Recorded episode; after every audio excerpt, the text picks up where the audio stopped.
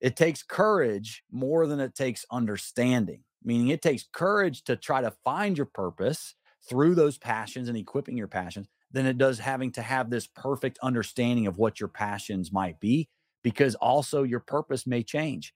You know, my circumstances change as I go through my life. You know, we add a child, we have to, you know, fix a $2,800 plumbing uh, repair today, right? We've got oh, our circumstances change, but that does not change the calling that I believe is on my life and and the who I want to become and who I believe that God is wanting me to become through the process and going out in this world and being someone who impacts the world through motorsports. And so even though that's my purpose, my circumstances to get through that stuff, it does take some patience, it takes courage, but it also takes a commitment for me personally to take more risks, have more faith, and the faith being belief and action on that belief that that things are going to happen and and and and then thirdly be more creative. Be creative enough to find the solutions to the problem. And when all of that happens here's the million dollar question. how do men like us reach our full potential grow into the men we dream of being while taking care of our responsibilities working being good husbands fathers and still take care of ourselves? Well, that's the big question. In this podcast, we'll help you answer those questions and more. My name is Brent, and welcome to the Fallible Man Podcast.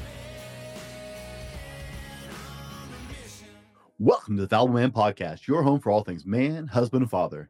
Big shout out to Fallible Nation and a warm welcome to our first time listeners. Hey, thanks for checking us out, and I hope you enjoy the show.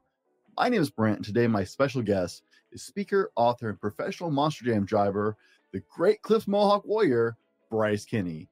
Bryce, welcome to the Fallible Man podcast. Hey, Brent, thanks for having me on, man. I'm excited. I love the show. I love what it's about. I love the message, and uh, I'm excited. It's just an honor to be on here with you, man. I, have been looking forward to the conversation, Bryce. I, I enjoyed reading your book, but before we drive down that rabbit hole, uh, you know we like to start things a little light here. So here is the trivia question of your show. All right. Yeah. How's your sports trivia? Uh, it's okay. Depends on what sport. okay. Okay.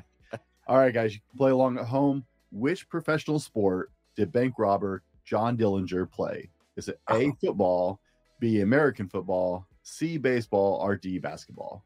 My first gut was baseball, and I don't I don't even know why. But you had two football, so the, the test taker in me would have chosen one of the footballs. You said football or American football. Mm-hmm. So it's got to be American football if I was just deducing that. But uh, I'm going to stick with my first gut reaction before you even said that, which was baseball. All right.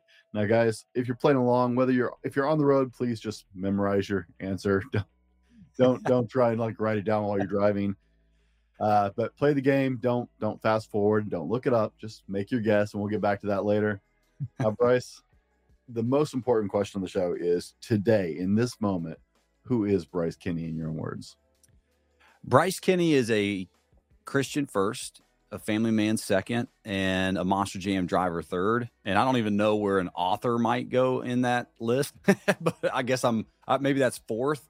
Um, but I'm somebody that that is terrified of the concept of wasting my life. And so everything that has driven me and my motivation uh, really since college, even. I mean, I, I remember laying in, in, bed at night uh, in my college dorm room, just feeling like, man, I just feel like I'm wasting my life. And that was the one thing I had committed to, even back in college, going, I, I'm not gonna get to my deathbed and then just have all these regrets. I'm not gonna get to my deathbed and wish that I had risked more or done more or gone after it.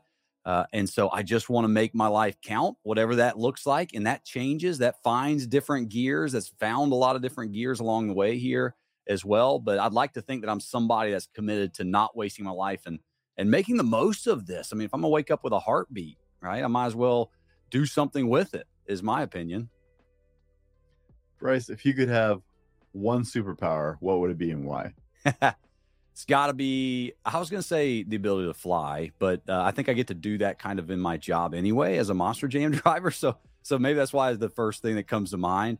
And I can't imagine being com- I've, I, I know what it feels like to be completely weightless in a truck, uh, but that only lasts for maybe a couple seconds on a big jump. So I, I, can, I cannot imagine being weightless and just flying all over the place and never having to land. That's what's uh, like an albatross or something like that. But you know, it, it's pretty cool that that's my, been my job getting to, you know, fly through the air, go 45 feet, and hopefully come back down. And I will say, gravity is undefeated. nice. Bryce, what's your guilty pleasure snack? Ooh, sprinkles. I get, okay, I guess that's not a snack. I guess that's a treat. But sprinkles. My kids make fun of me. I got an eight, a six, and a two year old. Uh, they make fun of dad too because anything with sprinkles is is a is a treat. Uh, is got to be a treat for me. But man, you know, my wife had the the the, the chocolate covered pretzels the other day. Mm-hmm. That might be my new little you know guilty pleasure. Chocolate covered pretzels. They they did me right. my, my wife digs those. Yeah. Oh, thanks a lot, Brent. Yeah, your wife. Oh, yeah. Okay, I didn't. I didn't pick a manly enough snack. Yeah. I, I've just never been a pretzel guy. I just, Uh huh. I've never, like, of all the things, pretzels just. I- I was never a big pretzel guy. Yeah. Well, we can change that. We got to get you some sprinkles and some chocolate on them, I guess. There we go. Right. I'm, I'm gonna have to try the combination. Yeah. Hey, maybe you can get the company that did the chocolate covered ones to do a sprinkles edition. Yeah. Bryce Kenny edition or the Mohawk Warrior edition. Oh, come Right? on, Brent. You're a marketing. You're a marketing mind, aren't you? Jump that up, man. Just- I love Right? it. We can get a little mohawk on there. Someone gave me a duck. You know the. Jeep thing where people like give each other ducks. Yeah. Someone yeah. walked up and gave me. I don't have a Jeep. They just walked up and gave me a duck with a mohawk on it. So now I'm kind of like, I didn't know there's little ducks with mohawks all over them anyway. So now we got pretzels with mohawks. We can make that happen. Uh, and ducks. I don't know how those will fit in, but there's options. It's marketing. I, I, Yeah. I'm sure Monster Jam has a great marketing department that's going to be Yeah. for this. Yeah, that's right. They'll love it. What is your favorite kind of ice cream? Strawberry. And- Strawberry. yeah, strawberry with sprinkles again. I mean, I hate to just now all of a sudden it's just sprinkles, but no, strawberry. It's always been my even my again my kids they they they order for me because it's always defaulting to strawberry with real strawberries in it. You know, give me the good stuff. Yeah, good strawberry. Not yeah, good yeah, stuff. good, absolutely, yeah. I, I'm. Uh, is it Dryers has this kind of square containers? Yeah, Breyers. theirs yeah. because you get that. You know, it's actually like straight ice cream with fruit in it, and it's not all the fake colors and junk. Yes. Yeah, it tastes like you're at the at the strawberry farm. you Right? know? Yeah. Yeah, Good ice cream. Yeah, and and not even the waffle cone stuff either. You know, it, it's the get the cake cone. You don't have to get the waffle cone, all that stuff. Just a good old fashioned cake, normal. I, will call it the normal cone. How's that? yeah, There's so many options these days. I'm not sure there is a normal cone anymore. that's true. Yeah, that, that's all there was when I was younger was that you know cake cone and, and then they got the sugar cones and sugar cone. That's what I'm thinking. they, they got them dipped though with sprinkles so Oh, see, extra extra gluten too. Like throw all the gluten in there. I, you know, I want I want I want extra gluten in my uh in, in my cone. of course bryce what purchase of a hundred dollars or less have you made in the last year that's had the biggest impact on your life Ooh, that's an excellent question. The biggest impact. mm-hmm. Hmm. I would say it would have to be a. Uh, well, all right. I'm just gonna tell you the, the first thing that I'm that I'm coming to mind. I bought a gasket set. I've got a 1970 Mustang, and it's been in my family for 40 years. I bought it from my uncle 20 years ago, and I bought a gasket set for my for the exhaust because I'm I'm doing everything I can to keep this car alive and on the road and preserving history in a way. And so I bought a, a- an exhaust a header header exhaust gasket set, and apparently I bought the wrong ones. so even though a gasket set, it was under a hundred dollars, but I put it on my Mustang, and I just figured I could not figure out why these headers were leaking and all that stuff. And I finally pulled popped these gaskets off and realized I put the wrong size gaskets on there, and like. I, I was so mad at myself. I was like, "This is this is a beyond a rookie mistake." I mean, I, I know motors, I know engines, I, I grew up around this stuff. How in the world did I put a two barrel uh, gasket set on a four barrel motor? And of course, it's been running so bad and terrible. So anyway, that's going to be my project, and now I've got to spend another forty bucks on the right gasket set. But that has impacted. Apparently, that's impacted my life enough that that's the first thing that came to mind when you asked me that question.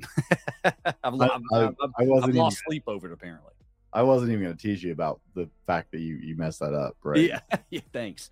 you're you're a born and bred gearhead. I'm not sure how that happened. Just yeah, like, that's right. Man, it is. It's it's deep in there too. right? It's it's that's reading your book is like, mm, not sure how that one happened. Yep. yeah, that's true. Yeah, yeah. People are gonna read my book now and do that, have that same reaction. Like, uh, it, you know, I thought he was a gearhead who who would swap up a gasket set, and you're right. And then the worst part about that, Brent, was when I I had to text my uncle who I bought the car from, right? and so I bought, you know, and and he always gives me a hard time, and he had that motor out of the out of my must or it was his Mustang, but he had it out of the car. They would put it and swap it in front engine dragsters back in the 90s and all that stuff. Okay. Because mm-hmm. my family, I mean, we my grandfather started back in the 1950s on old abandoned airstrips. Uh, you know, uh, souping up Oldsmobiles, and he oh, was yeah. kind of known as the guy that could tinker on it to make the Oldsmobiles a little bit faster. And uh, and so that's where my family started in motorsports was 70 something years ago. Anyway, um, but uh, but my uncle used to pull this motor out, put it in front engine dragsters, and run the dog out of this thing. And then I'm the one that's now trying to baby it. I'm upgrade. I'm you know I'm I gave it a brain with an electronic fuel injection system and oh, no. and, and all this stuff. And so I had to text him the other day after I give him a hard time because he tries to tease me like, man, what's going on? I can't believe you hurt the motor doing this. I'm like, dude, I'm I'm just suffering from all of your bad decisions from the 90s. Don't don't make it sound like I'm not doing it right uh, and then I text him about the gasket set, and then that that'll open up a whole can of worms. And you know, I'm sure the next five things I'm working on, he's just going to assume that it was my fault. But it's okay, Brent. I'm, you know, I, I guess I'll just go to therapy for it or something. Surely, maybe this is my therapy, huh? Fallible man. There we go. Bryce, what are you most proud of?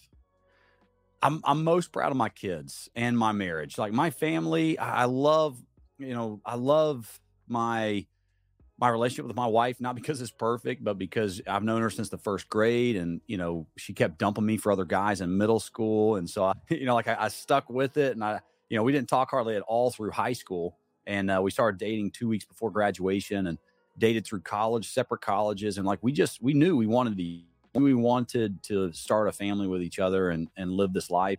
And so the last 12 years of being married, I mean, it's been a huge learning curve. And, uh, you know, I, I, I don't know why people talk about marriage counseling being such a you know scary thing because you know we ended up going to a counselor a couple years back and that was the best decision we ever made for our marriage and uh but anyway we I, i'm most proud of the fact that after 12 years like we're still madly in love with each other even through the hard stuff because it has not been easy. I never want to say that and people think like man I, I can't imagine feeling that way about my wife anymore. And it's like wait it, it's there's hope. Like it's you know keep pressing on keep working on it. But and then my kids, the older they get, the more proud I am of them and just their that when they do things that scare them. And you know, my son started doing BMX stuff, and whenever he he would start going off that hill and for the first time without any assistance and stuff. Like I just when they do things that they're afraid of and they push through it, man, that's what I that's what I hope for. If they can get to be 18 and know how to make decisions and are courageous enough to take some risks, oh man, I, I'll, I will feel like I have done something right. And I've got a ways to until that, you know, until that test comes to fruition. But uh, I, we're having fun doing that. And I, there's nothing better than walking in my house after a long trip from Monster Jam and and uh, just being able to celebrate the cool stuff that just happened on the road and knowing my family's got got our back. So we're, we feel I, I genuinely feel like we're in this chapter of life in this gear that I'm in right now mm-hmm. in life, I feel like, you know, I feel like we're doing it together as a family. And that takes a lot of work and effort to to make happen. But we're, you know, we're it's a it's a daily decision for me and my wife to make that a, a reality. Oh yeah. I've been married for 22 years. So yeah. If, if anyone tells you there's a point where it's you have to stop working at it, they're lying to you. Yeah. How have you guys ever done counseling and stuff like that? And and again, when you hear that word as a man, you're like, oh, counseling. Oh, you know, it's like you freeze up for a second, like it's a bad thing. But did you guys ever do any counseling or anything? No, but we do a lot of uh, anytime there's any kind of like marriage class at our church or anything like yeah. that. It doesn't matter that we've been married 22 years. We still go and uh, we go through. We've gone through the same marriage book once or twice. We've gone through different ones, and so mm. anytime that that platform is available where we're at a conference or something our church is doing, a class or something, we still make that a priority. Yeah. Do you have a favorite book on like on marriage stuff that you've gone through as a guy? Uh honestly, the my favorite one right now is Dr. Les and Leslie Parrott, uh, and it's called Fight Night. Hmm. And it's it's about how to properly fight as a married couple. Interesting. Like they've been doing, they have several books. They they have actually a lot of really great stuff on marriage. And I've gone to like a simul stream uh, conference that they did and stuff like that at our church. Yeah. But their book on uh, called Fight Night is how to fight the good fight as as a couple is awesome. Interesting. I might have to check that one out. Uh, yeah, I, I've I've read a lot of them, but that one I enjoyed that one is because it gives you kind of a format to help you when things get heated. yeah. And if you put it into practice, it, it frames things easier because you already Yeah. have a plan. So Well, well, I don't know a man out there that that would not want to get out of the fight sooner. You know? Right. So, so if that, if that's a manual for doing that, you know, mhm. uh, I I don't know if it's fighting better or what. I'm sure that'll be the case too. But if we can just get out of the fight sooner, I think we'll all be happy. it, it's fighting to where it's not a you win or she wins. It's Mhm. fighting to we win. Mm, So yeah, it, it frames it differently. You got to check it out. yeah, I will. That's a good one. What is this is going to be a hard one because you're a public figure. Mhm. What's one random fact people don't know about you? Mm. One random fact uh, that my my grandfather, who I, I talk about a lot through my book, just my relationship with him. He was my mentor. He was just he was my guy, and uh, he he was he just meant so much to me. I'd like to think that I learned a lot of my gears uh, that I talk about in my book from him and the stories I tell uh, where I learned those. But uh, he used to never remember my name. so, so as close as we were, and as much time, he just gave up a long time ago when I was young on calling me Bryce because he had 13 grandkids and and so he he just would you know yell at me, hey hey uh, uh you know Richard Rhett, uh Brandon, Bry-, you know he couldn't remember Bryce, but he remembered Bruce, and so for whatever reason, he just gave up on calling me Bryce, and basically it was like a an endearing thing where he'd call me Bruce, hey Bruce, and he he would always remember Bruce. And so then I, you know, even before he passed, he was calling me Bruce and stuff like that, and he knew that that wasn't actually my correct name, but uh, it was easier for him to call me Bruce than Bryce. And so now, whenever when people will text me and things like that, autocorrect on everyone's phones, it'll do it quite often where it'll it'll correct the name from Bryce to Bruce. Mm-hmm. And so, like a lot of people, oh, I'm so sorry, I didn't, you know, my phone corrected to Bruce, you know, that they called me the wrong name. And I always see it as like a little bit of a, a wink, almost like a wink from my grandfather in a way of because he passed back in 2016, and uh, and I miss him every day. So anytime that happens, it's actually kind of a, a cool thing. But yeah, if if people call me Bruce, they usually, you know, the, the only people that ever call me Bruce, the ones that you know know that random fact about me that it's actually not a bad thing. And I, I don't know if I could call it a nickname, but it really does. There's a lot of meaning to it for me. I love it. I Yeah. love it. What is one thing everybody should know about you before we get further in this conversation? that I don't have life figured out. I- I've I've never been a person that you know. I even with writing a book, I was afraid to write a book. First of all, I never thought I would. I never had a plan to write a book. I never thought, oh, I want to be an author one day. You know, we all think that we we hope that we've mastered something in life well enough that we could write the book on it, right? I mean, but but also I think a lot of times that's why we are slow to consider writing a book because we think we have to have life figured out and and the people that act like they've got life figured out are the ones that never seem to have it figured out and so that's what i'm a big believer in that i don't think there's a secret to life i don't think that the next great best-selling book out there is going to fix someone's life unless it shifts the perspective of that person. That's why that's what every good book should be doing. Like you talked about fight night. It's like it's not going to give you some manual for marriage but it will allow you to kind of look going into that, feel different, take a different perspective into that next argument at home and and allow you and kind of equip you. It should be tools on a tool belt wrapped around your waist. Well, I'm a big believer that it's not about having the secret to life, but I do believe that we have gears. And of course, I think about it as a as a car guy. uh, with that, meaning, you know, if you people have been living their lives and we live our lives in the same gear for way too long, and we just need to shift and find that next gear we never knew we had. And I'm a big believer that that our gears are our foundational beliefs. I think beliefs drive our actions and the accumulated actions, the cumulative actions that that we take over a period of our lives, that's what, you know, end up giving us the results that we we ultimately are wanting to be. And if your goal is not to waste your life or to get promoted or to be a better husband, like that's a cumulative actions taken that all add up into getting the results down the road.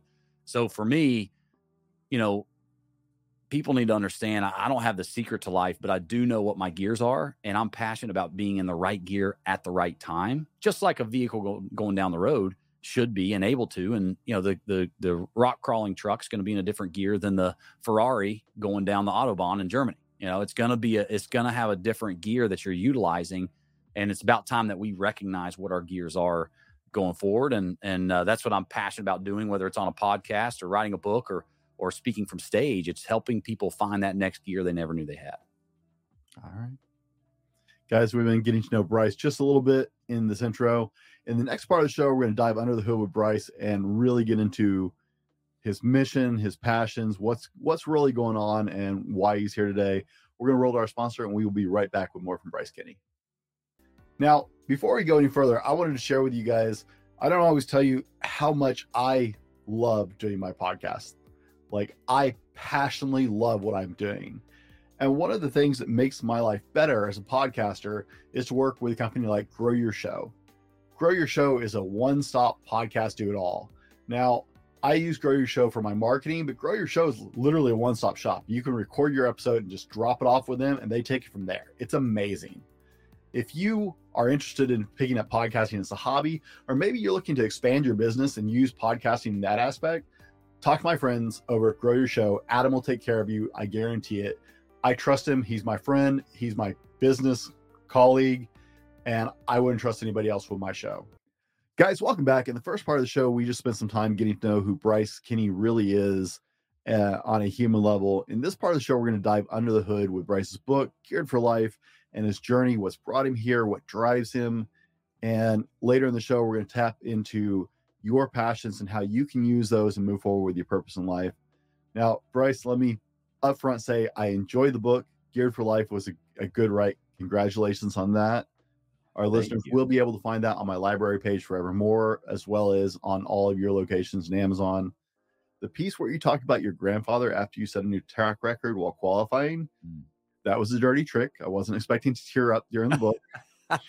uh, that, that just wasn't part of the expectation. So, yeah. uh, well played, sir. Well played. well, well, that's a that's a that's high praise, Brent. I appreciate that. Not that I made a man cry or anything, because uh, but I will say uh, that was one of the things I couldn't hardly get through whenever I was doing the audio version. To your point, it was I kept having to take a break and things like that because you know. But that just tells me that the, the realness came through. So I'm that's exciting, man. now I'm not excited that you cried, but I'm excited that it came through. In a oh yeah, it, it, absolutely does. Uh, I think all men have a inherent. You can have an amazing male role model in your life, uh, whether that's a father or a father figure or a grandfather, or you can have an absolute piece of crap dad. Mm-hmm. Everybody still has a deep seated desire to have that approval. Yeah. And so, like you, you threw in that story, and it was just like, oh, wasn't expecting that. But before we dive into all that, I'm going to get lots of nasty comments if I don't ask, how does one become a Monster Jam driver? Yes. Good question. I, I would feel like you've got to, you almost have to win the lottery three times in a row, uh, is the best way to say it. But, you know, I, I met a guy in college named Morgan Kane. And actually, I, I hosted him on his soccer recruiting trip because I played soccer at Campbell University, which was a Division One school here in North Carolina and I hosted him. And and so we never actually even played together, but we just hit it off. We were buddies. I take off and I go in my professional drag racing career because that was my dream growing up. I wanted to be a I wanted to drive a top fuel dragster going 300 miles an hour in 4 seconds and do that for the rest of my life. And uh, and I got a chance to do it and did it for a couple years and I just couldn't find the sponsorship and but along those those that same time frame as I was getting my top fuel license Morgan Kane started driving a monster truck because he grew up with the Anderson family, which started Grave Digger 43 years ago.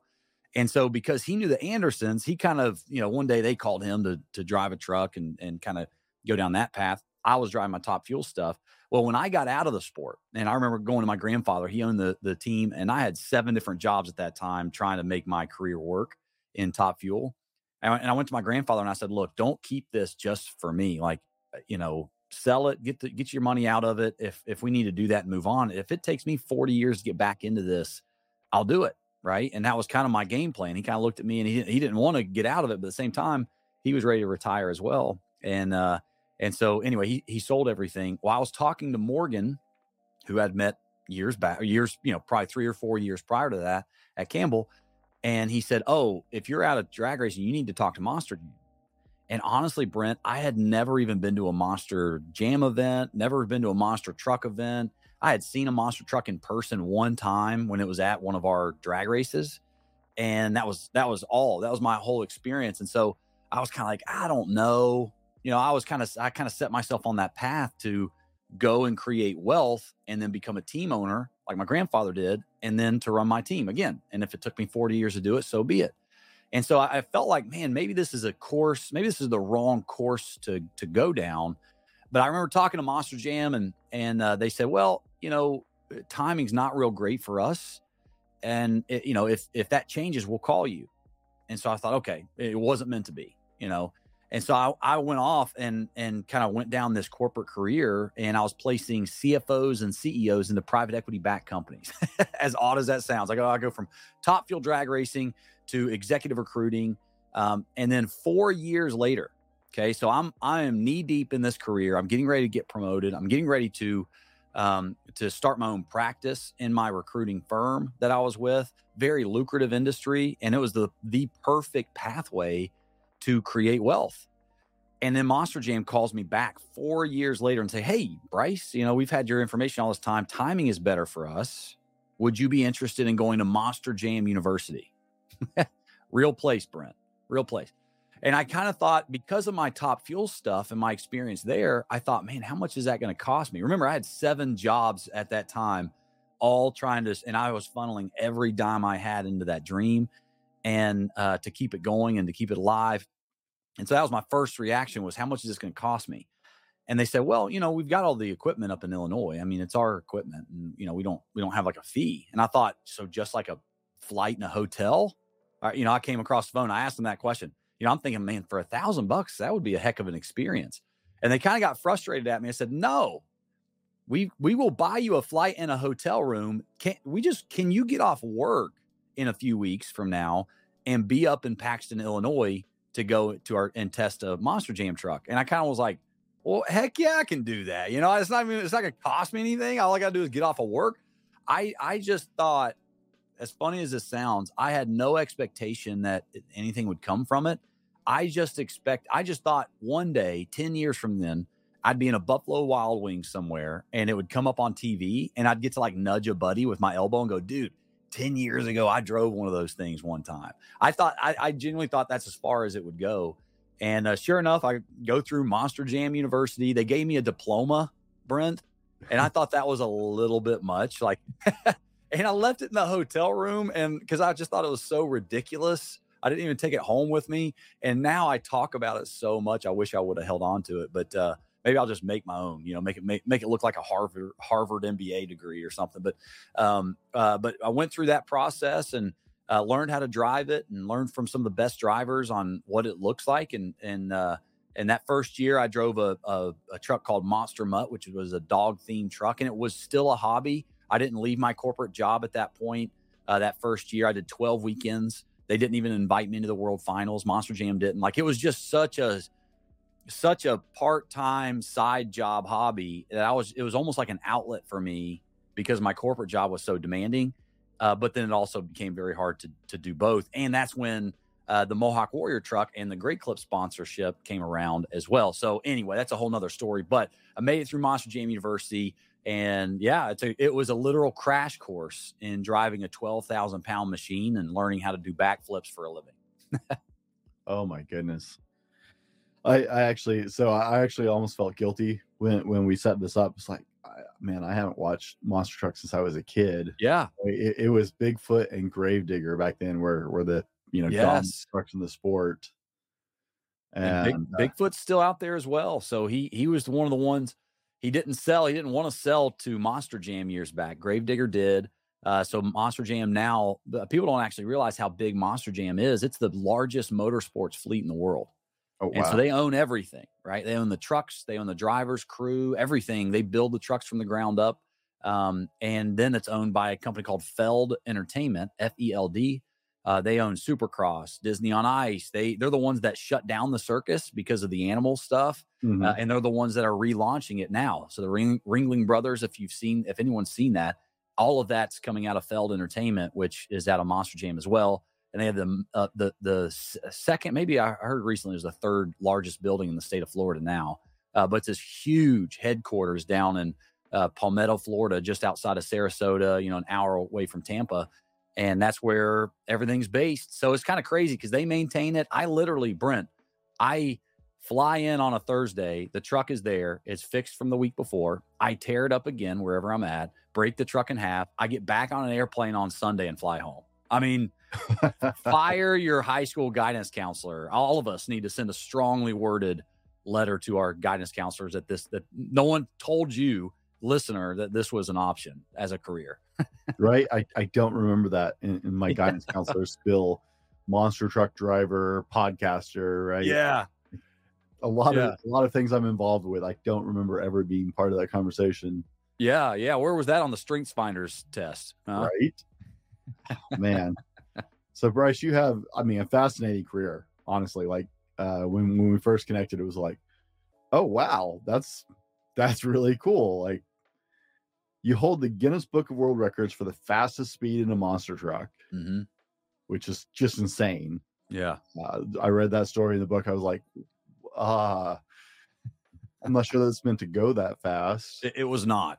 yeah, my my our our conversation before the the world record run was okay. No one's hit 100 miles an hour before in something that weighs this this much, and and we looked at each other and I went, yeah, and no one's crashed one of these at 100 miles an hour either. so, that, so thankfully did not crash, but uh, yeah, it was way more violent than 100 miles an hour felt. To your point, they're just they're not supposed to go at high speeds like that. So why write a book? Mm. We we we touched a little bit earlier. You're like you you never even intended to write a book. Yeah. Why why write a book?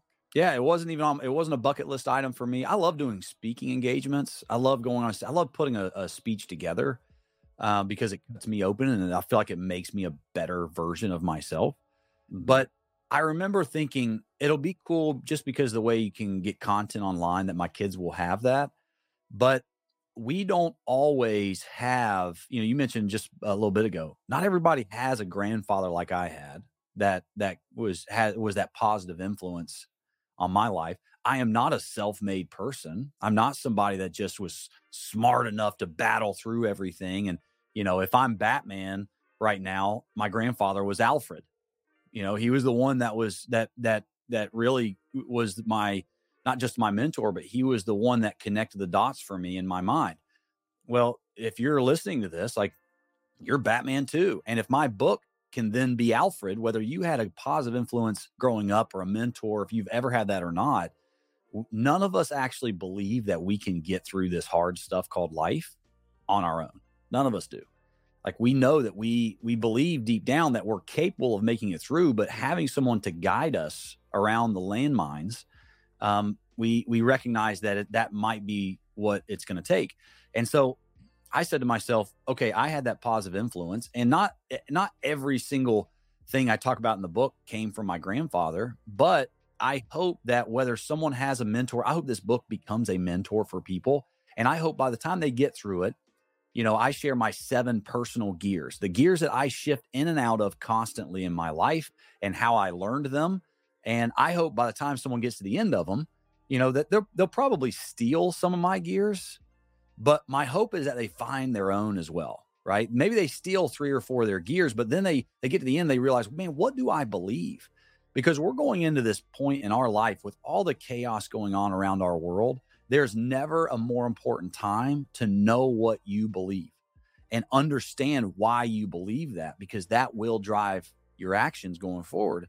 And so my life has been a, a, a culmination of shifting into the right gear at the right time and then sometimes finding out oh that was the wrong gear and shifting back into the right one and, and it's a it's a it's a process with it and so my desire to write this book was just that i hope it is the alfred to your batman you know i hope it is the guide i hope it is a mentor for people uh, and and allows them to get unstuck that the people that are dealing with burnout that just feel man i don't know that i can get through any more of this uh, that that that book serves to get them through that hard time, and so that when we our hit our head hits the pillow at night, you know, all of us have had those moments where it's like, man, is this really all there is? And we've got if you're if your head hits the pillow at night and you're still asking that question, something needs to change. And what needs to change is not this whole upending of life. You know, sometimes we think, oh, I don't, I don't know how to fix all this. Is this really all there is to life? Like, surely this can't be it uh, for for me. And the answer to that is no. But you, if you're in first gear and you've been in first gear for 35 years, it's time to shift to second. And what does that look like? And how? What does it take to to find second gear? What does second gear uh, going to look like for you in your life? That's what I hope the book becomes for people, and that's why I wanted to write it. That's actually how the Fallible Man started. I, I hit that moment in my life and went, "This can't be it, right?" Yeah, I, I had a good job. We had the house, kids, dog right? The American dream. And yeah, and I looked around and went, really? this, this, is this is this is this is the dream. I'm I'm not sure I buy that now. Right? There's got to be more meaning to that. So yes, I love that that was a driving force. Yes. Well, and if it just to your point, you know, I think we all we all have that moment of of lack of belief, you know, and frustration. And then a lot of people, a lot of times we give up in that moment and we just think, you know, that's a, I think it's one of the most dangerous moments in life is when you're in that moment, you're not sure what's going on next and all this stuff, and you go, you know, it's not that people just give up, but they they they get stuck in neutral, right? And all of a sudden, it's just kind of okay. I guess this is all there is. That's dangerous because I, I I meet way more people that are 65 and older that they really they kind of just parked it in neutral or first gear 30 years ago and that's all they've done because that's all that they thought they were capable of mm-hmm. and man what a what a waste right i mean what how how many dreams and unrealized goals end up in the graveyards you know how many how much how much potential ends up buried in a grave meaning just unrealized potential because people didn't realize that maybe it wasn't well i gotta figure out all the secrets to making this goal and dream happen because that's what most most of it is the only reason people give up on a goal is because they don't believe that they have what it takes to make it happen. Mm-hmm. And they don't believe they have what it takes to figure out how to make it happen. And it's like, man, you're trying to find, you're trying to go from first gear to fifth gear. That's not the answer. Like, you, yeah, hey, have a great vision, have a big time goal, but don't feel like you're having to shift from first to fifth. Go from first gear to second gear. And then let's help you go from second to third, third to fourth. And that's how you create momentum. And momentum should be the goal. It's the hardest thing to create, it's the hardest thing to keep as well. But that's what I think that that having the right perspective will give you. Bryce, you have these platforms where you know you've you've had the career changes, which is not easy, uh, yeah. especially starting out a marriage. Uh, going back to your book, I, I, I love that conversation. It's like, uh, yeah, how do how do I go back to my wife and be like, oh, we're going to change this up a little bit. Yes. you, you had those change ups, right? You started in drag racing with your with your grandfather. You've had all these steps, and now you're driving this incredible machine, doing this awesome thing. You're writing a book. You're breaking records. You're talking to people. Why? What makes mm. Bryce tick? I really believe in my heart. It's not that I'm any smarter than anybody else or that I have more of life figured out. I think that there's really three things that I want to become as the best version of myself. It's someone that takes more risks, that has more faith that things are going to work out, and someone that's more creative in making this stuff happen.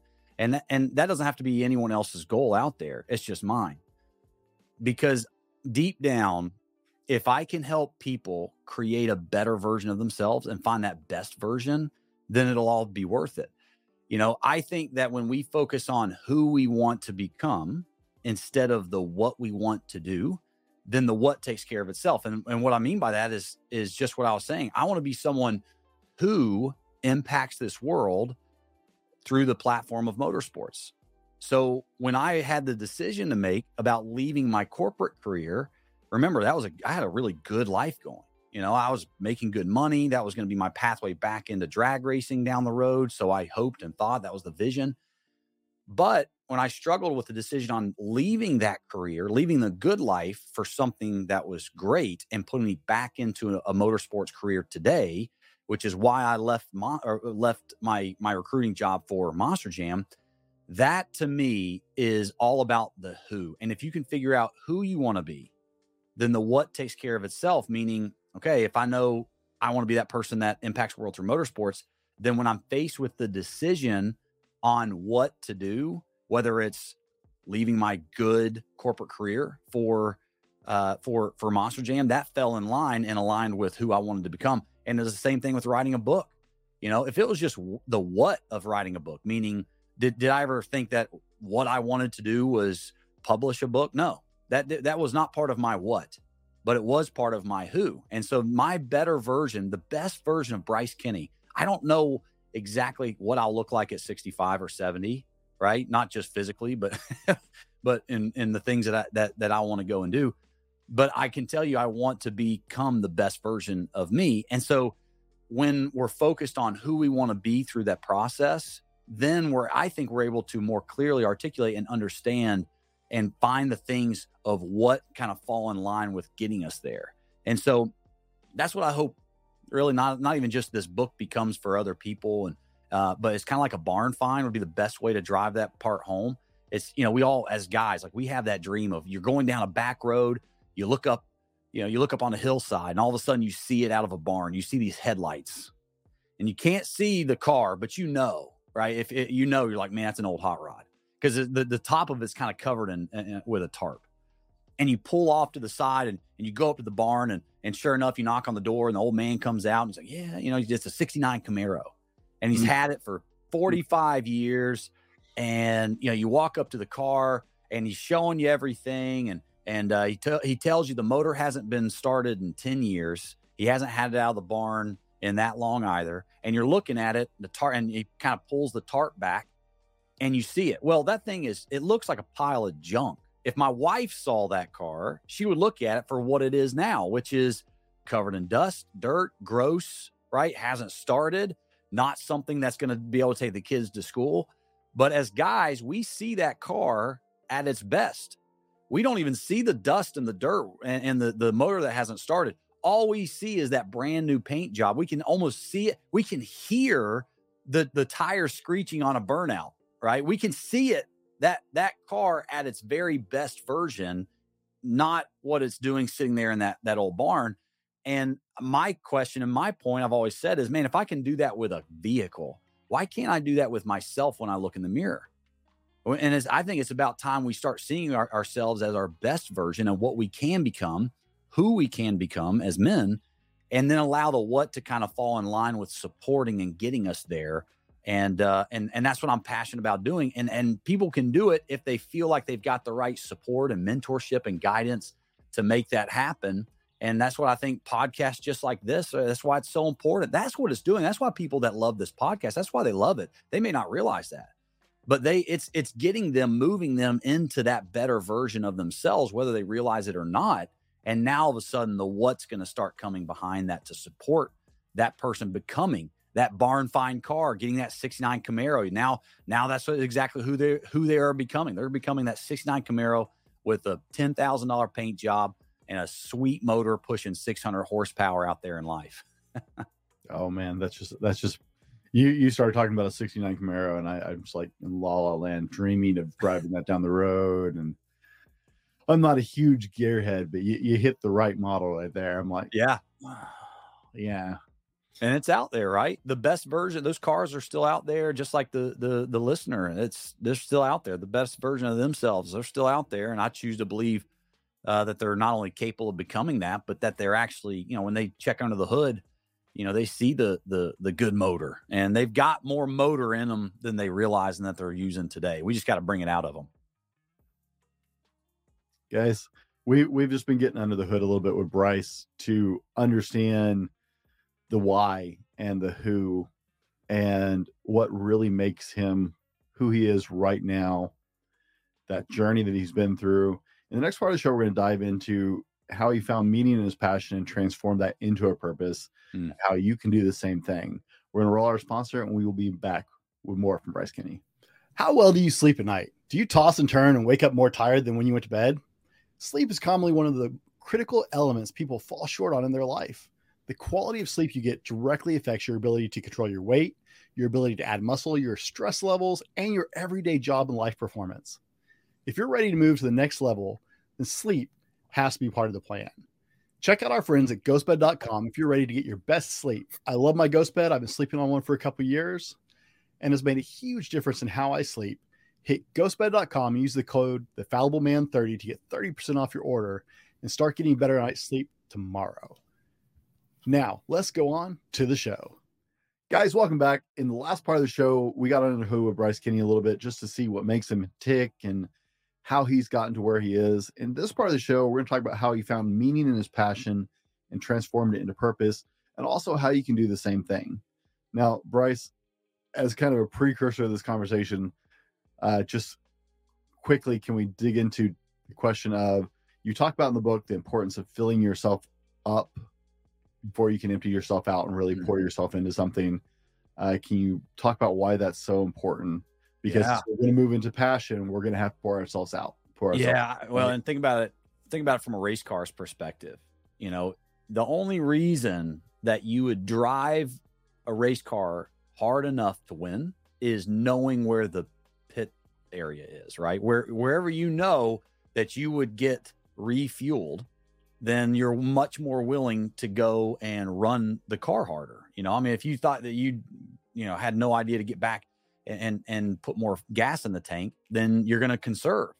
And to me, I think life is the exact same way. So we we're being constantly asked to do more, uh, to work harder, uh, more demands, all of those things.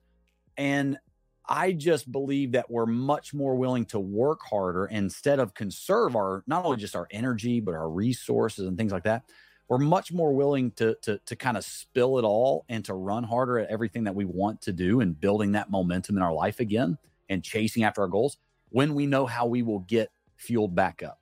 And so I'm a big believer that understanding that you know whether it's podcasts like this whether it's time with family whether it's alone time i mean if you're a big introvert you need alone time to refuel but understanding not just how what makes you feel re- refreshed and refueled. You know, some people think, some people, when they hear me saying this, they think of happiness. What's going to make me happy today? By the way, that's a terrible, terrible gauge. I think happiness is the dumbest goal for anyone to have. It should be a byproduct, and it will be a byproduct from things that that are more meaningful in our lives and what we're doing. But when I say refueled, I'm not saying what's going to make you happy again uh, because sometimes that's a vice. Sometimes uh, certain things that we chase after that we think are going to make us happy, it's all just very fleeting. There's a difference between happiness and joy and all those things. But, you know, for me personally, it's t- time with my family. Um, it's a book. Like I am a physical copy book guy and I need to read through that. For me, it's prayer. Uh, all the, those types of things, as small as they can seem, are big time refuels for me and there are a lot thing a lot of things and and that that'll do it from a bigger perspective like just getting results.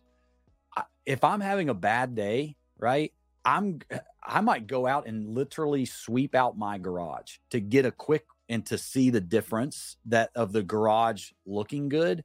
And and all of a sudden i i think it's a it's a matter of getting a lot of wins back to back because what happens if we're not careful careful in our lives we go through and we, we keep getting all these failures that add up to make us feel like a failure. You know you might have set your alarm to get up at 6.45 but you hit snooze three times you got up at 7.15 you, you don't realize this but you're starting the day off with a failure. And then you had a plan that that next morning you were going to wake up and make yourself an omelet make yourself a healthy egg protein based breakfast. Well because you you you got up at 7:15, you didn't have time to do that and you had to microwave something, you know, that was fatty and not healthy for you and just to stuff it down your face getting out the uh, out out of the door. And because you did all of that, you're running just 5 minutes late to work and you get to work at 8:05 instead of 7:59. And now before you know it, you're getting to lunch midday and all you've done, you don't you don't think about this way, but subconsciously you feel like a failure midway through your day because you kept you had all of these failures that added up.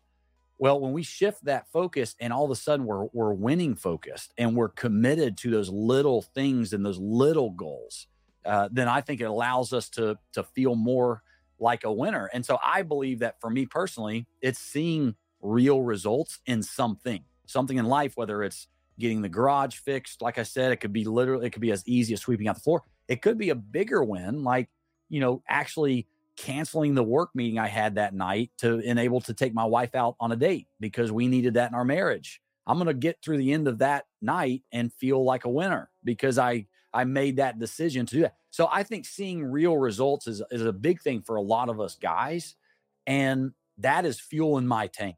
And so when I get really depleted and, and I start feeling tired, exhausted, and just like last week, I got back from three months, I felt like, of just grinding out speaking engagements and events and this book launch that we had, all of the really critical things that was a labor of love.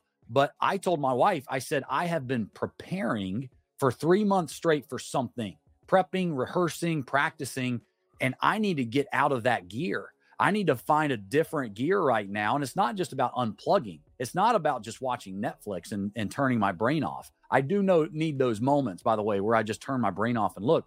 I told her, I said, I've got to get into my creative gear. I've got to shift out of my prep and rehearsal gear and get into a creative gear. And and uh, and that's what I've been doing for the last four days. And and it's been refreshing. That's what's filled up my tank. Well, when we know how and where to get our tanks refueled, we're so much more willing to go and spend every last drop in the gas tank in our efforts and in what we're trying to do because we know that's not the end. And sometimes people want to think about it like a faucet. You're willing to pour out. If you had a cup of water, I got a cup of water right there. If this cup, I'm not afraid, as long as I know where a faucet is, I'm not afraid to, to drink all that because I know where to fill it back up. And that's the same process that we should be at as men. And and the reason why you're conserving what's inside is because you don't know where your faucet is. You don't know how you're going to fill this back up once you can once you consume it. And whether that's your energy, your your skill sets, whatever that is, you got to know where to get refueled. You got to know where the pit area is to get that gas back in the tank. And when you do that, watch the effort, watch the the the excitement to go and pursue those things. You're not going to be scared of it anymore. Guys, I, I wanted to make sure we covered that because in order for you to really really follow your passion and seek that purpose you're gonna have to be ready to pour out. Mm-hmm. you, you can't you can't just kind of go through the motions and get there. It's not gonna happen. So i love the fact that you talk about that in your book and most most men are the really bad. Self-care is the first thing we drop mm. right? When life gets busy the first thing that goes is my nutrition my workouts uh, that's the first thing I sacrifice. And guys are really, really centered around that a lot of times. Yes. So like that's the optional part. yeah. And, and, and guys are afraid of it because again, it's like, you know, is this going to hurt? Is this going to be worth it? I think some guys are afraid like, well, it'll be a waste of time because what if it doesn't work out? Mm-hmm. And and that's what happens is we start negotiating the price of success instead of paying the price of success. Well, paying the price of success, which is a lot of hard work and commitment and dedication and all the things that we as men know it's is what it's going to take. It just becomes so much easier to give of yourself down that path when you realize that look, you might exude a lot and you might exert a lot of of of, of energy, but it will come back to you. And knowing where your faucet is, knowing where your your pit area is, that's going to be vital in doing that. And that's why I spend a lot of the book trying to talk about that. And and I think that you know by the time someone gets through that chapter, they're going to understand what is my faucet, like what's going to fill me back up. It's going to get them excited about pouring themselves out. Now, Bryce, you left a secure corporate job. You said very lucrative, right? The kind of job Mhm. where you can build into those bigger things. You left a lucrative job, which is going to be hard for a lot of guys right off the bat to even Yeah. make a decision like that. What made you shift gears from that and go, you know what? Now I'm going to take a chance on this. Yeah, I remember it was funny too because I told Monster Jam, and this had to do with the sponsored truck. This is when Great Clips came around, and they they they had my name forward to be the driver of the truck, and I I kept telling Monster Jam no, because of that very reason. Like I had a good life, good career, good corporate job, good income, and uh, good track record, and so I I remember kept telling them no, no, no, no, no. Finally, they called me and they said, Bryce, look, we know you've told us to take your name off the list for this truck, even, but now you they've officially chosen you as the driver. Like, what's it going to take? and I remember I was standing in my garage and I was looking around. I was on the phone with somebody and not talking about this decision because it was going to be a. I knew I could not do both. I don't think Mo- Monster Jam was not even asking me to give up my corporate career. I just knew that if I tried to do both, I would be good at both, but not great at either thing. And so, and because of my top fuel stuff, I knew what being an ambassador was going to look like, being a representative for a brand. And I knew that was going to take every ounce of me. And it does. It takes every ounce of my professional effort uh, to go and be the, the best brand ambassador Great Clips has ever seen. Like that's my goal and my vision and my hope. And, uh, uh, but that's, it takes everything you got. So I was standing in my garage looking around on the phone with somebody, and I just noticed in that moment, it was almost like a reminder everything in my garage, my shop, all the pictures, all the memories, the banners, the first time slip from me uh, uh, getting the track record at the same racetrack I grew up on when I got my top fuel license. All these memories and pieces of, of memorabilia, everything had to do with racing and motorsports and my passion for motorsports. I didn't have a single picture up of some CEO I had placed, you know, like there was no corporate career that really made that. And, and what it did is it reminded me who I wanted to become as uh, uh, growing up, that dream and the, the who, it wasn't the what. And that's what, that's the biggest point I was, I'm, I was trying to make earlier. It's like, if someone just looked at my resume, you know, the resume talks about what I've done and, and it looks spotty. You go from like drag racing to, to uh, to executive recruiting, than to Monster Jam. The what doesn't make sense, but when you understand who I wanted to be and to become, ultimately, it does. And so I remember thinking, I am someone who, like I said earlier, uh, wants to use the the platform of motorsports to impact the world. And I immediately knew in that decision, I was like, I am supposed to be in Monster Jam. Like, and I took a thirty percent pay cut uh, to leave my corporate career to chase this passion and to to ultimately uh, do this. And it's been seven years, and I don't regret it for a, a, an instant because I have it has enabled me to become that better version of myself. I don't know what the best version of myself looks like, but the better version is someone who uses the platform of motorsports to impact this world. And that's what I've gotten a chance to do. So I don't regret that decision whatsoever. It was a very difficult decision. But when I remembered who I wanted to become, the what then fell in line with that. And that's what has enabled me to go and run at the level I've been able to the last seven years. I mean, you didn't have like a you know trading cards of all the guys you had placed that you kept. yeah, right. I can't imagine. Yeah. Yeah. Who would play that game? I don't know. Right? That- that's not like an inner office game. I, Right. I placed three CFOs today. Yeah. Maybe it should be. I don't know. Bryce, a lot of guys get stuck in the monotony of life. What do you say to men searching for more?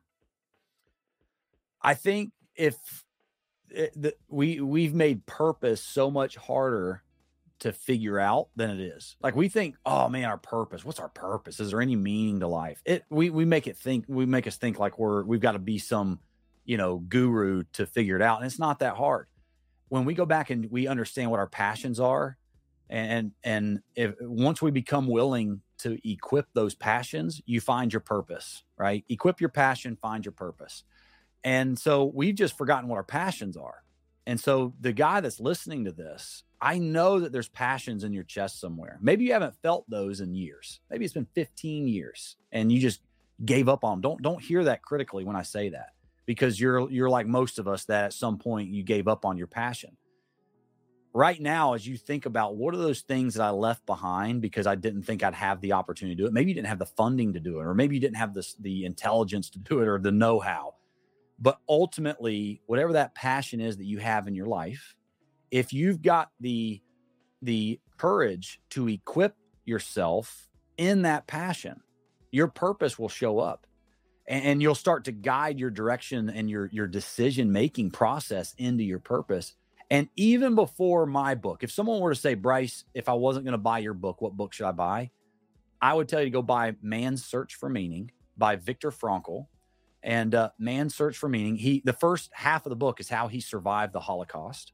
The second half of the book is the is the stuff that was basically done to him and the brain and and what changed and the things that he saw in concentration camps the lessons i guess you could say the psychological effect that's the only way he sees the world now and he talks about those lessons and a big part of that is how do you find meaning through trauma and how do you find meaning through just life maybe your life doesn't have trauma you know you didn't have to go through the holocaust maybe it's just man I, i'm i'm you know a, a 22 years old and have no direction, or maybe you're 42 and, and don't have any direction in life. But you know that's a scary thing to be in.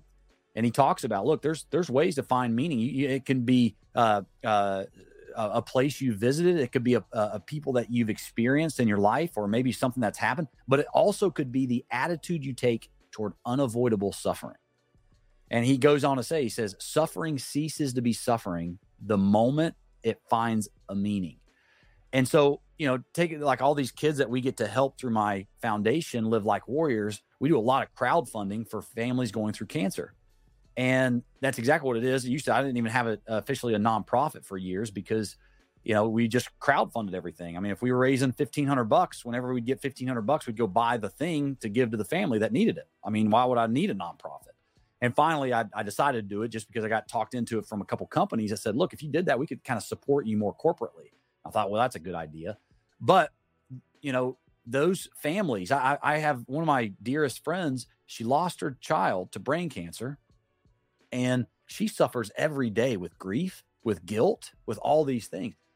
But let me tell you, she is beyond a helper and a little angel by going out and she hears these stories and she she gets to know these other families out there um, in the world going through cancer treatments and she finds needs. And she's the one that calls me 75% of the time. She'll call me and say hey bryce i found this family. I, I know this family up in oregon and they need this. Do you think that your group could help with that i'm like absolutely right so it, would we have would we rather give back all of the meaning and purpose and the lessons and the things that she's done in order to have her child back alive with her of course right everybody would no one should have to go through through cancer and losing a child. I, I cannot fathom as a dad of three.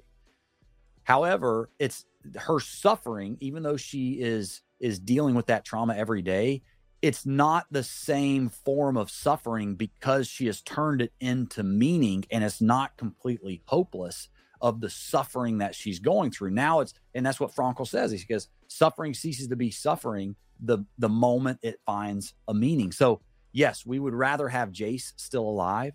But now that he's passed, the fact that she's been able to turn suffering into something that helps other people is in a, in and of itself an absolute miracle. And so finding meaning in life, man, it's it's not an easy thing to do, but it's not as hard as we've made it. And finding our purpose and living out our purpose, it really takes courage. It doesn't take as much understanding. It takes courage more than it takes understanding, meaning it takes courage to try to find your purpose through those passions and equipping your passions than it does having to have this perfect understanding of what your passions might be, because also your purpose may change. You know, my circumstances change as I go through my life. You know, we add a child, we have to, you know, fix a $2,800 plumbing uh, repair today, right? We've got oh, our circumstances change, but that does not change the calling that I believe is on my life and and the who I want to become and who I believe that God is wanting me to become through the process and going out in this world and being someone who impacts the world through motorsports.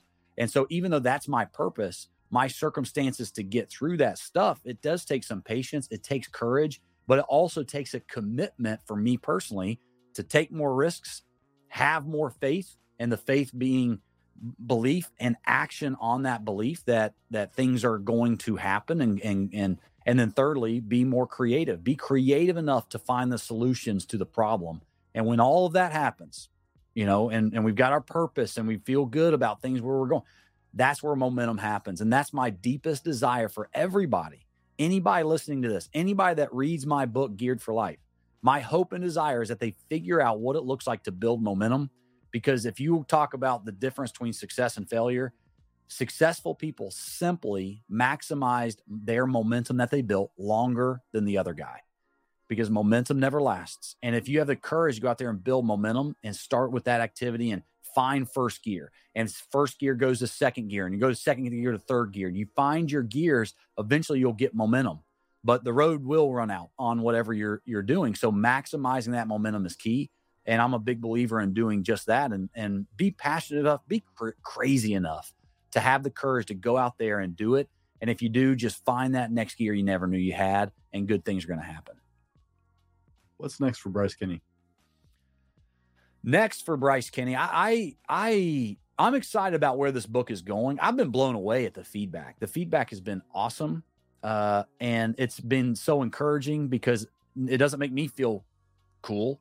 it doesn't make me feel better about myself like oh i'm i'm a great author or something like that i i, I wrote the book and immediately was like man I, I could write a better book i always think you always think okay how could i improve upon that but i'm excited to see how far this book goes and and the the gears that people find and it's turning into more speaking engagements and now all of a sudden i've seen that this platform that has started through motorsports is getting really really big I don't want to just play the game of motorsports. I want to change the way the game is played. I want to go out and change what an ambassador looks like to represent a brand, to go and do the things because simply put, it's not that it puts more money in my pocket or makes me feel better about myself from an egotistical standpoint, mm-hmm. is that I know more people are going to get helped. The bigger the platform, the bigger the impact. And just like I mentioned at the beginning of this podcast, if I've got one fear, it's wasting my life. And I don't know how I'll feel on my deathbed, but what I refuse to do is just sit and wait for that moment and then die with regrets. I cannot bring myself, I cannot stomach myself if that's what if that's what I'm going to do today. So no, today what we're going to do is we're going to find the next gear. We're going to keep shifting, and I really believe that God wants to do something special with this book and do something special with these speaking engagements he keeps bringing my way because there's there I cannot connect all these dots on my own. I'm not smart enough, not bright enough, not cool enough and big enough to do that. I've got to have help just like every single listener needs and I'm excited to to to see those dots connect and and to see what's what comes into our life next week. I think there's a tectonic plate shift happening right now in the Kenny family. I think my life will look totally different in a year from now than it does today simply because we're taking more risks, we're having more faith that that the right things are happening and the results are coming and that are already here uh, and we're creative enough to find the the solutions and the problems as we go. And if, and because of that i feel like we cannot fail. Where's the best place for people to find you to follow up on this I I do probably the most right now on Instagram. TikTok, I've got the biggest followers, but uh, you know we all have a love hate relationship with TikTok. But. Instagram is at Warrior Bryce, and I think my my TikTok is at Warrior Bryce as well. Um, and I'm starting to push more on YouTube, more of this longer content, and I think that that's helpful. Uh, but the book is available wherever books are sold. I know Amazon. We all uh, every book I buy is either off of Amazon or abebooks.com. Shout out to Abe Books, all the used books out there. But uh, um, I, I, like Abe Books, but anyway, uh, I, you know, it's it's it's on Amazon, it's on bar, uh, Books and uh, Books a Million and Barnes and Noble. It's also on Audible, and being able to do that, but and do me a favor, buy the book and leave a review. I'm I'm on I'm in an unofficial race with another book that I've got. I'm just competing unofficially with another book that I'm watching, and uh, right now we're ahead. But I need some help. I need as many reviews as we can, and uh, and people to help push this book out. But buy a book and buy a book for that sophomore in college nephew of yours that's struggling to figure out their their uh, their direction. Buy buy a book for that 42 year old professional that's asking that same question about like you know uh, what's next and is this really all there is to life and and it will not come back void. And if it is, then message me on Instagram. I'll give you your money back. I think you'll love it though. We'll have we'll have all of these links so you can find Bryce's book, so you can connect with Bryce down in the show notes in the description on all the platforms, of course. Uh, you'll also be able to find his book Forevermore on my website, on my library page, because that's where my speakers go. Uh, I love I love working with authors on this show, and so that's the place we put those books to make sure. I had someone ask me during a live stream once, like, "You talk about a lot of books. Do you have like a list somewhere?" I was like, "No, but give me about twelve hours." now it's on the list. And- I'm and honored. I made the library. Now, now I have a library page on my website. So just just for all that. Now, I know you're all dying to know because right, it's the important question: What professional sport did bank Robert John Dillinger play? Mm. You guessed baseball. hmm Congratulations, you're one of the first people to actually ever get that right. And Yes. so the answer is, in fact, baseball. Infamous bank Robert John Dillinger did play baseball professionally uh, before he was a bank robber. So- Yes. I don't even know Well- why I know that. Maybe it's some. is there a movie about him or something? Uh, but it Johnny did. one.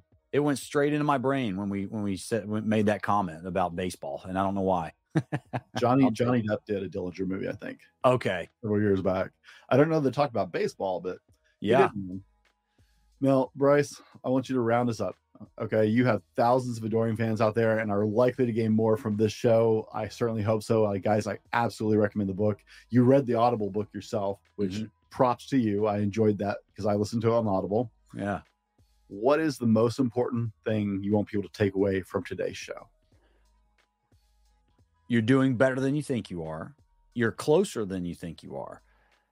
Stop trying to find all the secrets to life and just go find that next gear that you never knew you had and watch good stuff start to happen for you guys. I believe in you. And if there's anything I can do to help along that pathway, along that race of life, I'll do it.